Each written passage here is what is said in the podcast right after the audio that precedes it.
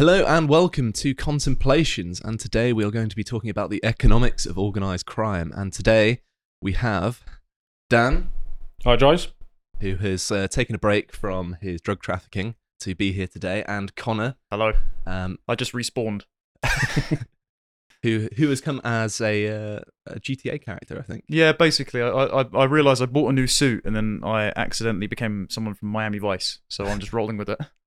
So what we're actually going to be talking about is general stuff about the organised crime industry, the sort of geographical locations, how much each industry is worth, as well as some general economic principles that apply to them in interesting ways. And I actually, after doing a bit of digging, was quite surprised at some of the outcomes, that it can actually be quite positive. And I'm going to take off my sunglasses so I can actually see. I quite like mine, so I'm going to stick to them. In fact, I'm quite keen to talk about organised crime because it's right up my street, because I've long felt that central banking is probably the top tier organised crime, closely followed by government. Are they on the list? Well, as quite a libertarian person, I would wholeheartedly agree that the biggest group of organised criminals are politicians. It has to be said at the start, of course, yes, that the government is a mafia by other means, isn't it? In that they're extorting money, protection money, at threat of arrest. Central bankers are just counterfeiters. Yeah, exactly. I think that's a bit disparaging to the mafia, actually. Yeah, now we have to start off with the preface: don't commit crime. Yeah. And if you do, make sure you get away with it. Disavow. Yeah. And leading on from that, at this point, having looked into the mafia, the organised crime families of the 20s and 30s with Bo in our Epochs and Lucky Luciano, and a bit of peripheral reading around the Yakuza, which I neither endorse nor disavow, considering I'm going to Japan next month, and that could be difficult. I would rather have a mafia than a police force at this point, because the police force at least pretend to be neutral and don't. The mafia are very particular and have often a code of honour about which criminal trades they will and won't partake in, and so they have some prohibitions which are morally better than most of the police force. Well, and also they're people of a place. So our political class have become globalists, and they truly don't care to what extent they sell out the local communities. At least the traditional, organised crime boss, he's probably of that place, of that town. He's got deep roots into it. So yes, he might not be a nice guy. Yes, he's extracting cash, but he's probably ploughing some of it back into the community to at least some extent, and he actually cares about the nature of that community. Yeah, that's what. Sorry, Connor. They're a rooted investment class rather than the rootless billionaires who will go onto their yachts and St. Barts, and then rather than spend their money investing in upstart young men that could be the next generation of wealth creators, they'll spaff all of it on philanthropic ventures, aka lining the pockets of the NGO grievance industrial complex. But to provide an example for what you were saying there, Dan, I think Pablo Escobar put millions and millions into Medellín, which is this sort of area that he was most associated with, and built loads of facilities and things, and supposedly had a tangible effect on the local area, and it made him a bit of a local hero, although, of course, I would argue he's a horrendous human being. I mean, that's not a difficult thing to argue, really, is it? He's blowing up aeroplanes and murdering people. No, he's not a nice guy, but I mean, I was talking to a police contact of mine, and he was talking about his town, which I know reasonably well. Now, in that they've got a crew that came up through football hooliganism, had from that a large collection of guys who were prone to violence. Most of them can't do anything with them, but one or two of them had a bit of a brain on them, and they basically leveraged that, and they have become basically the richest people in this city. Where he's got to at this point is he's basically doing more for the local community than the council is. So he's buying up, rundown sections of the town, some of the iconic features of it, and doing it up and rehabilitating the place.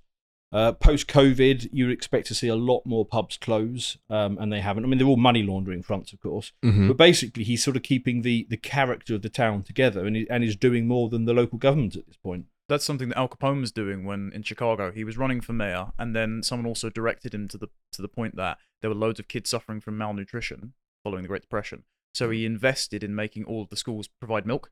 He put his own money into it so that loads of kids had freely accessible milk as they were going throughout their school day. This is something wholesome. And then something to that point as well. We have a proliferation of a new organised crime class in the UK with Albanian and North African gangs setting up Turkish barbers and counterfeit American sweet shops. as fronts for drug trading. I've seen this happen myself, and there is a reason they all have brand new Mercedes and BMWs parked right outside. And so you're going to get some form of organised criminal trade, whether or not it's one that has ties to your time, place, and culture, yeah, or one you import is the question. I'd prefer the former rather than the latter. That's something I've heard as well from my guy. Not the town that he's in now, but another place. In that, they got very active on chasing away the organised crime, and the organised crime they traced away was the homegrown variety. It was the British guys, because they kind of understood those networks and they knew how to get into them, so they targeted them and took them out. And all that happened is there was maybe a month lag, and then Albanians came in. And those guys haven't been touched because they don't have any route in to get into those networks. And so they've basically just got an entrenched Albanian class, which is far more violent and dangerous to the community than the British guys that they replaced.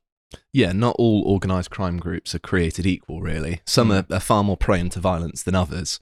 Like the Mexican cartels are probably a good example. Compare them to, say, some of the British organised criminals. And, you know, there was a sort of prohibition with British bank robbers that there was a time where if you had a gun on you, they wouldn't allow you to take part in the criminal act they're about to commit.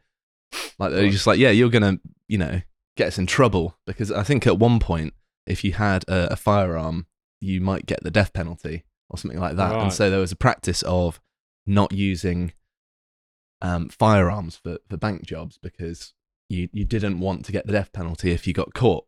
And so they actually actively enforced, yeah, you're not doing that, you know. We're a bunch of organised guys. We don't need guns. Flying below the radar. Mm-hmm. One of the great examples of this, there's two, particularly the Sicilian Mafia. After the RICO Act was brought in and broke those up, they went to the families became scattered. And as their influence waned, particularly with the prosecution of Gotti, and increasing immigration into the US, you're getting things like MS-13, which rather than being latently Catholic and buying into the American dream of entrepreneurship, they are just extracting resources from the area they don't feel tied to, and they literally worship the devil, so they have no prohibition on doing barbarous crimes. You have to like commit rapes and murders in order to get into the gang and then tattoo your face. I mean, these people are barbaric. Yeah, but that's interesting because they actually started off as being of a people. So it was the El Salvadorian expat community that was living in the US. I think it was them. They originally started to protect the El Salvadorian community, and basically it just expanded. They started competing with some of the other existing gangs, and in order to survive, they just became more and more brutal until they became what you described, which is the sort of hell freaks that they are now. Yeah, and it also depends on, and this is going to be incendiary to say, but the ethnic composition of the gang, as in where they have come from and what cultural prejudices they hold. The best example of that is the divide between the Yakuza and the Nigerian gangs now muscling in on Japan. The Yakuza, fairly racist, kept the Nigerians out who were doing human trafficking and drug peddling, something the Yakuza, because of their shogun, samurai, code of ethics holdover, they call themselves chivalrous organizations. They don't think of themselves as an organized crime family. They kept those trades out of their purview and out of the country. After the Japanese cracked down, there was an inter-family war that ended up getting uncharacteristically some civilian casualties. The Japanese have now made it illegal to do any overt business with a Yakuza-affiliated organisation. You can't even display your like Thieves Guild little shadow marks on the front of your clubs anymore. So they're entirely underground, and they've got about 3,000 members these days that we know of. The Nigerian gangs have started growing, even though Japan has relatively limited immigration. And so again, would you rather the homegrown ones, or the ones that are tied to time and place with the chivalric code, or the people that are just looking to get there while the going's good and don't have any prohibition against certain acts like violence, murder, and people smuggling? I agree with the point you're making, but it is also worth mentioning the sort of premise that if the choice is crime or no crime, it's always no crime, right? But yes. But the world doesn't work that way. It doesn't work that way, yeah exactly. And so it's better to incentivize as little crime as possible, and we will be getting on to how that can be done. But there's also, I think, a key distinction in what classifies as crime, because there's the crimes of vice and there's the crimes of violence. And the crimes of vice are generally willing buyers and willing sellers, and I'm including within that drugs, most of prostitution, gambling, all that kind of stuff. And that tends to be a fairly arbitrary line. It's like alcohol is on one side of that line, where the government will say, you know, we are going to subsidise it and support it, and we're going to, you know, we're going to do these eat out to help out schemes to help the alcohol providers. But there's not really any, I don't think there's a massive difference between, say, alcohol and, say, cannabis, but that's on the other side of the line. Now, all of that kind of stuff, I think most people are relatively relaxed about it. I mean, for example, I found myself in a bar once, and the copper guy who was with me, he said, "Oh, that guy over there is sort of the main coke dealer for this city," and I didn't feel a sense of revulsion from seeing him. I just thought, that's interesting. Keep an eye on him. But there was nothing visceral about it. Whereas if you had told me it was from the violent side, you know, that guy is the chief kidnapper or child molester or human trafficker for the city, you know, it would have stirred up an immediate visceral reaction. And I think we all sort of feel that there are these two sort of broad categories of crime, and we feel very differently about either one. Mm-hmm. No, I wholeheartedly agree, and I think that there is a sort of arbitrary line, and I tend to hold the position of if two people are willingly engaging in a transaction, yes, as long as there's not exploitation going on, then... And I think the feminists understand that, because I mean, their whole thing with prostitution is to try and make it sound like 100% of it is human trafficking. Whereas a lot of the time, it's just some girl who can't be bothered to work in the supermarket. Well, that's not true, though. That fundamentally... No. There is actually a major divide within the feminist camps who say that there is... so that's the sex positive, sex negatives. There was like an 80s, 90s internal schism, and that's revitalizing now with some of the women that I've spoken to on the podcast. What that comes down to, and this is why I would put prostitution in many cases more towards the violent camp, is that the settings under which consent is given, it's very blurry in terms of how much coercion is involved, not just explicit human trafficking, but the kind of people that go into that trade have often had child abuse and the like. And they have an impaired ability to give quote-unquote informed consent. And so I would often put like drug abuse and the like. I don't think prohibitive laws... I'm not gung-ho for changing them, but I don't think they work. Like the war on drugs, it hasn't led to a full-on crackdown. Permissiveness also doesn't work either. But I don't think a culture of tolerance when you're selling literal human beings is a good idea. The same reason why, and I when we get onto which countries are doing what, I have some thoughts on what isn't showing up on the map that should also be classified as a crime. Mm-hmm. That would be very interesting as well. I couldn't help but get triggered all the way through that on the basis you're talking about informed consent and selling people and all that kind of stuff. And it brings me back to where I started with this. It's bloody governments, and I'm particularly talking about, you know, the events of a couple of years ago that went on for 2 years. You talk about lack of consent, you know, selling people. Well, the pharmaceutical industry is a subsidised drug trade. Yeah, and I mean, absolutely. I mean, you would be maybe slightly tongue-in-cheek, you prefer the mafia to government. I absolutely prefer the cartels to the pharmaceutical companies, because with the cartels, if you don't want it, they're not going to push it on you. I mean, if you get involved in the game, they're going to be brutal. If you get in your way, they're going to be brutal. But they're not knocking on your door saying you have to have this. Hmm. Whereas the pharmaceutical companies did do that. I mean, as far as I'm concerned, they are the biggest criminals, which is why I just don't get as emotionally invested in the crime issue as perhaps, you know, the authorities would like us to. Mm. Well, it would be kind of concerning if the cartels started using the government to leverage their own distribution, wouldn't it? And they're knocking on the door. Here's your compulsory cocaine. Yes. Well, I imagine there'd be parts of Britain that would really enjoy that. That would be quite popular, but yes. I imagine London all of a sudden would be bursting with productivity. Bristol would finally vote Tory. So what I've got up here is a map. And it's an interactive map from the Global Organised Crime Index, and it basically gives you an idea of the general criminality that's going on. And they've just worked out a score. It is a little bit arbitrary, so, you know, take it with a pinch of salt, but you can see the rough distributions and it seems roughly right. So, are you happy with the methodology on this? Because it's not like the organised crime syndicates are filing quarterly returns on their activities. Well, as I was saying, it's kind of an imperfect thing, isn't it? Yes. But it's the best we can do. But obviously bear in mind, these are illegal trades, so they're not collecting data on themselves, so it's not necessarily going to be the best. But I still feel like, from what I've been able to gather from looking at the data, that this map seems to reflect actual. And I suppose what we're interested here is relative trends. So as long as it's equally imperfect across the board, it still tells us something. That was exactly my thoughts. Yeah. My other question is: do they use a kind of standardized set of laws, or do they use the laws as reported per country? Because of course, I think they're using standardized ones. Okay, because I was going to say in some countries, obviously, like the Netherlands, there is a red light district, there is a legalized prostitution avenue, and then in other countries, for example, Ukraine. There is a legalized surrogacy industry, but lots of people, and I've done segments on this before, would consider that a form of people trafficking. Because in Greece, there was a recent people trafficking ring where they were trafficking women to be surrogates. But in Ukraine, they've got 25% of the global market, but it's totally hands off. The head of Biotexcom actually said, if we want to continue advancing this trade, the worst thing the authorities could do is step in, while also saying we only do this in the Soviet bloc because there are women desperate enough. And it's like, okay, well, in other countries, that would be considered a form of coercion akin to people trafficking, but it probably wouldn't register on here. Mm-hmm. Yeah. Well, obviously, Mexico, with the cartels, has got quite a high score. It's fourth of 193 countries and first in Central America, second in all of the Americas, probably only to Colombia. Yep. Who'd have thought that Colombia was number one in Latin America? But, of course, you've got Brazil around here, Venezuela, these sorts of countries, they're all sort of comparably high. And then you start going more southerly to Chile and Argentina and Uruguay. Where's here. Where's El Salvador at the moment? Because I want to see how that's doing. It's knocking up back up here somewhere, isn't it? No, that's a little bit higher up along the narrow bit. It's quite small, though. It's quite fiddly. So it's on the bottom side.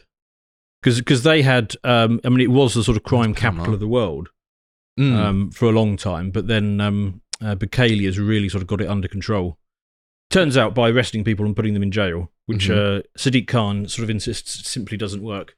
It's almost like it's really easy to identify the criminals when they tattoo their own faces. I think it's next to Honduras, that tiny little one. It is really tiny on the south side. Left. You just had it. It's right. So fiddly. Can I zoom in? There we go. There you go. Oh, that's revolutionary right there. No, down. Belize. Here we are. There we go. So it's actually...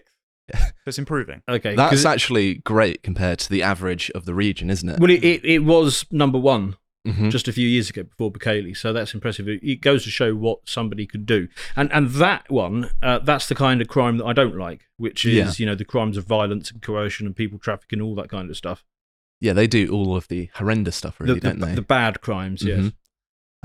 Obviously, you've got the Caribbean here. Cuba, for some reason, much lower. I feel like that might just be quality of data, maybe, because Cuba is known for having lots of organised crime, and I'd be surprised. I suppose its competition is Haiti, which has a lot of crime anyway.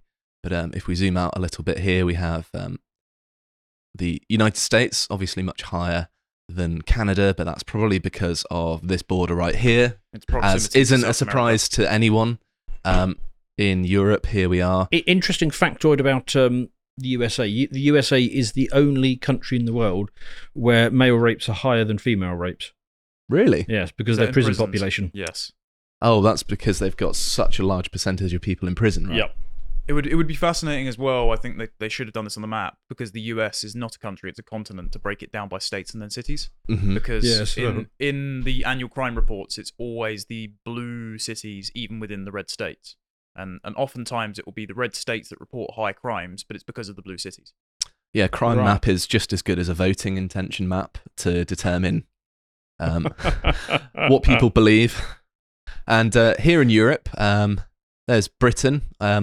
Obviously, not massively high, but still relatively high. And again, to Connor's point, we were coming out as sort of 4.89. Mm-hmm. If you were to take out, the top three cities, we'd look like bloody Greenland. Well, if you were to take out about half the population of those top three cities that weren't here about 30 years ago, we'd be looking like Greenland. Because that is a number that's comparable to most South American countries. That's nearly a 5. Mm-hmm. Yeah. So it is 99th out of 193 countries and 17th out of the 44 countries in Europe. Ireland is actually marginally just about higher in its criminality score, but the French, more criminal than us. Oh, look, so are the Spanish. Oh, the Italians, who'd have thought? Is this just dunking on Europe again? Yeah, no, I couldn't resist. To Connor's point about demographic influx, I'm just thinking, if only there was a sort of Western country that was incredibly, homogenous? Yes, homogenous. A first world Western country, very homogenous, very low immigration. I wonder what their crime might be like. Well, on a completely unrelated note, Poland's crime rate is one of the lowest in Europe, I think. Yeah. In fact... What about the Scandinavian countries? So, surprisingly enough, Norway, quite low. And then you go to Sweden and... Much higher. Well, I suppose Norway might have a bit of a bump around whaling season. That's true, yeah. Because every year they do catch someone in a whale corpse. I'm not joking. I have heard about that before, actually. Yes. Look at the Finns here. They did very well in when I was comparing maps of Europe. Mm. They always came out looking very good, and here they are with some of the lowest criminality, 41st out of 44 countries. I think the former Prime Minister's dancing makes her belong in prison, though. Mm-hmm. And Greece, actually lower than a lot of the Med. Stelios is going to be very happy. Well, they're usually asleep. That won't make him happy. Of course, North Africa here. Libya is known for having open slave markets, yes. So human trafficking, obviously very important. Thanks, Hillary Clinton. Yep. And then you go to Africa. I think number one out of all countries is the Democratic Republic of the Congo. That will be all the gorillas with lasers. What? Have you not seen the... You mean gorilla as in like... No, gorillas as in like... Have you not seen the movie with the gorillas with lasers? No? Am I just making a really esoteric film reference here? You are, yeah. Okay, well on a proper note, it turns out that the Congo used rape as a weapon of war, so we shouldn't be shocked. But yes, that is the worst place for organised crime in the world. Then you go down to South Africa. Yep. They're pretty bad as well. So they're 19th out of 193 countries measured here. I'm intrigued that there's a number of African countries with higher crime than the UK. Really? Well, actually, what's the heat map? Is the heat map global? Is it for the continent? It's global. Okay, because we've got some very pale ones there that seem to be lighter. Well, yeah, Botswana is actually much lower than up here, but that could well be measurements, right? We're probably much better at measuring our crime and therefore... it inflates our number to be slightly bigger than it might well be because, of course, then they don't even necessarily have the digital infrastructure to record it at a national level, countries. I believe Botswana's president's also a little bit more libertarian than some of the other... I have heard this. Mm-hmm. I could be corrected. Well, Botswana is like a success story in Africa in that it just adopted the right policies and they somewhat enriched themselves and they've followed a more economically literate route than some of their contemporaries. Like Zimbabwe. So that's interesting. Yes. So Botswana stands out on that basis of good policies, just like El Salvador stands out in South America on the basis of good policies. It's almost good policies from a sort of libertarian-minded leader can actually have some effect. Exactly, yes. And I very much agree with that. And then I find this sort of area, you'd think it would be higher, and then you go to Somalia. Oh, yeah, but they're just not... reporting that nearly as much. It's not like the pirates are filling out, a tax return at the end of. But it is difficult to estimate. Nigeria very high. That's probably all of financial crime. Yeah, it will be, and also the country split in two. So I think the heat map for violent crime will be heavily on the Muslim side. Yes, it is. I've actually looked at a breakdown of it, and the Islamic side is just the one that is worst on every metric. I mean, who'd have thought? Eh? I mean. Dear. Same goes for London City. Mm-hmm. Egypt there, somewhat lower than Britain, I think. Oh, no, it's not. Just slightly higher. And then you go to the Middle East. You got Yemen, Saudi Arabia. Saudi Arabia is quite high considering they publicly execute their criminals. Yeah, well. Maybe they're not doing it enough. Apparently not. And then Oman. But then again, what qualifies as a crime in Saudi Arabia? Is it your wife driving or something? That might also be true. Yeah, so we need to see... I think it's crime as recognised by the Global Organised Crime Index rather than... And if I pull up the different indicators, this is a general score from sort of the criminal market, human trafficking, human smuggling, arms trafficking, flora and fauna crimes, so smuggling plants and animals, non-renewable resources crimes. So that's like illegal logging. When you say smuggling plants, are we talking about like cocoa leaves or heroin poppies or... No, as in it's like they don't necessarily have to be for drugs and they don't have to be... It'll be things like the Chinese smuggling pangolins so they can eat them for their weird traditional medicine and things like that. Right. But what if we get onto that later? Does this have the ability to turn off things that, you know, maybe, you know, aren't that bad? Such a well, we're like, going to go like through cannabis trade. Yeah, we're going to go through each of them individually and see a bit of a map. Okay. So yes, non-renewable resources. That's like logging and taking the resources from the land without permission. Heroin, cocaine, cannabis, synthetic drug trade. And then it also breaks it down on another metric of just the criminal actors themselves, mafia-style groups, criminal networks, and state-embedded actors, so corrupt people who are facilitating the criminals within a country. So every government. Well, some more so than others, it seems. The most fascinating one is on the bottom there, foreign actors. Yes. And might I predict which country starts to... Europe glows like a Christmas tree is what happens. Okay. Brilliant. But I'm going to finish going through the general trends, and then we can break it down. Because I'm fascinated to get to Japan on the basis of my homogeneous theory. Mm-hmm. So there's Japan. It's actually somewhat comparable to Britain, really. I wonder slightly what type lower. Of crime that is. I wonder if there's an awful lot of gambling in there, because you know, not to be you know, not to, you know, be you know, in racially sensitive or anything like that. But the Asians. As far as I can tell, their crime tends to be gambling, gambling and prostitution stuff. They're not so much in for the, you know, the more traditional crimes. I don't really understand why illegal gambling is as bad as governments make it out to be, because if they're not getting their tax revenue, that's the only thing they care about. So I was going to say, if people are willingly putting their money up and then willingly losing it, then that's their choice. It's their money. They should be able to do what they want. I'm sure if the government was confident about getting its cut every time, it wouldn't have an issue. No, probably not. That's the difference, isn't it? There also might be a recent increase in that. I don't know when these statistics were recorded. 2021. Right, okay. I was going to say in the last year or so, Japan has also cracked down more on sex crimes, because before they had a high prosecution rate, but their... weren't as many cases being brought to trial, and also because of their lowered age of consent, which is always very dubious, there were fewer crimes that were going up that would have been registered in other countries. But now they're actually cracking down more on the questionable pornography and the child predatory stuff. What's the age of consent in Japan? 13. Then? It's ridiculously low. That's a bit rum, isn't it? Yeah, that's why anime all looks weird. Right. But it is also the audience. Oh well. It's also worth mentioning as well, in Japan, the way they record crime is slightly different, in that it's actually very difficult to get to the point where you can prosecute someone, and that's why their prosecution rate is so high, because they basically say, I probably won't get prosecuted, so they throw it out and it doesn't really get recorded. So it may be that their method of recording the data itself may be skewing that average a bit lower, and it could actually be higher than some European countries, like Britain, for example.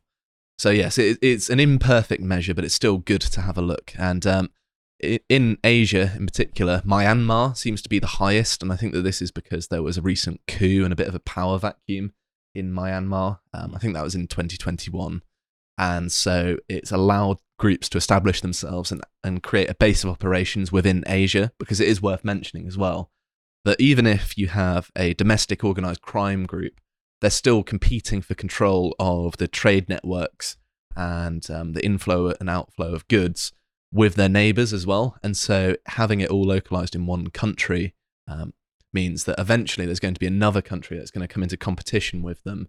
And this is where you get clashes of different organised crime groups, where all the violence and the horrible things go on. But I get the impression that there's a good trade between China and Myanmar, because they share a border, and China tends to score pretty high. It's number one of the 5 countries in East Asia, for example. I would presume as well there is a reporting problem with Chinese crime. Yes, of course. State activity that won't register. You can't trust the Chinese with numbers. Just more generally, really. Did you read that in a fortune cookie? I did, yeah. But yes, South Korea, reasonably high. It's about the same as Britain there. And North Korea, of course, another one you can't necessarily accept. You have Mongolia, where it's just grassland, so I don't think there's much space for criminals to hide. I don't know. That's a silly theory. Then Russia's relatively high. I think Russia was pretty famous for its organised crime groups, isn't it? Number one in Europe. Yep. It's also worth mentioning Ukraine is not far behind. Yes. And we've sent them lots of money, and it's mysteriously disappeared. I mean, who could have guessed? There's a lot of people trafficking coming out of Ukraine. Yes, like the mail order brides is no joke, but also, as I've already mentioned, the surrogacy trade is essentially human trafficking. It's just not looked at in the same way. Mm-hmm. Well, and actually, I listened to that segment that you did on that, and I mean, that which is legal there bothers me far more than some cocoa plants or heroin plants being shipped around the world. I don't particularly care about that stuff. Yeah, weed isn't good for you, but I care much more if you're trafficking babies than cannabis. Yep. Mm-hmm. And finally, we're going to have a look at Australia, which is pretty low. I'd be fascinated with the population breakdown. Yeah, I imagine that there's an interesting split amongst indigenous and non-indigenous people, I suppose. It turns out that sniffing petrol gives you a higher proclivity to commit crimes. No way. I have seen as much as a 15 times more likelihood to commit a violent crime if you are Aboriginal. And supposedly they think it's justified in their communities as well, because they've got this whole left-wing narrative of, they took our land, blah, blah, blah, blah, blah. Right, yeah. It's post-colonial victimology. Yes. And it justifies it in their mind. And then New Zealand is very low. One would imagine its position just on the globe allows it to be relatively isolated from the criminal networks in sort of this. Well, it's the end of the line, isn't it? I mean, here. You're not going to get many Nigerian gangs setting up there, I would imagine. No, I don't doubt that there's some, but yes. You get a few backpacking serial killers though. There's a story that comes out about that every couple of years. That's true. Yeah, difficult to do that at scale though. Indonesia is another one here. Sort of this whole area of Southeast Asia. Thailand's relatively low, but that's another one where there's probably stuff going unreported. Yeah, but they do also have pretty strict laws, don't they? Especially places like Indonesia. But yes, what about the Philippines? Where does that come out? Where is that up here? Yeah, there we go. Okay, so it's relatively high, but not the highest. I did that trip once because I've travelled around a whole bunch of places. My thing tends to be to go to a country, spend like 4 or 5 days, and then ship out and go to another one. Mm-hmm. And I did that journey once from spending a few days in Thailand and then going over to the Philippines. Well, I've got to say, in Thailand, I was completely relaxed, walking along the street with my earbuds in, just not particularly concerned. Went to the Philippines and immediately understood that there was something different in the air, the vibe of it. I mean, the first thing I did was go to a shop and buy a second wallet and a phone to keep above my other wallet and phone, because you would have these guys on mopeds going around, looking like they were going to, put a piston in your face, and you would see, pizza branches with old guys with shotguns stood outside just guarding the pizza place. But there was definitely something in the character between those two countries that you can just tell when you're there. The vibe is different, and the propensity towards immediate action and violence is definitely different.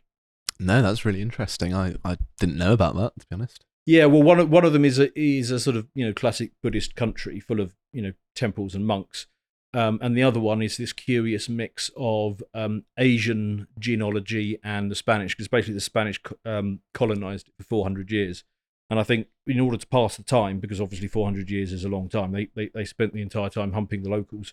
So you've got this Spanish mix to do that. Yeah, you've got this mix of sort of Latin fiery blood injected into the culture, and you can really tell that it has that difference in temperament. Thank you for watching that clip from my series Contemplations. If you want to sign up to the website for £5 a month, you can access that series, which comes out 1 p.m. every Saturday. Thank you for watching, and goodbye.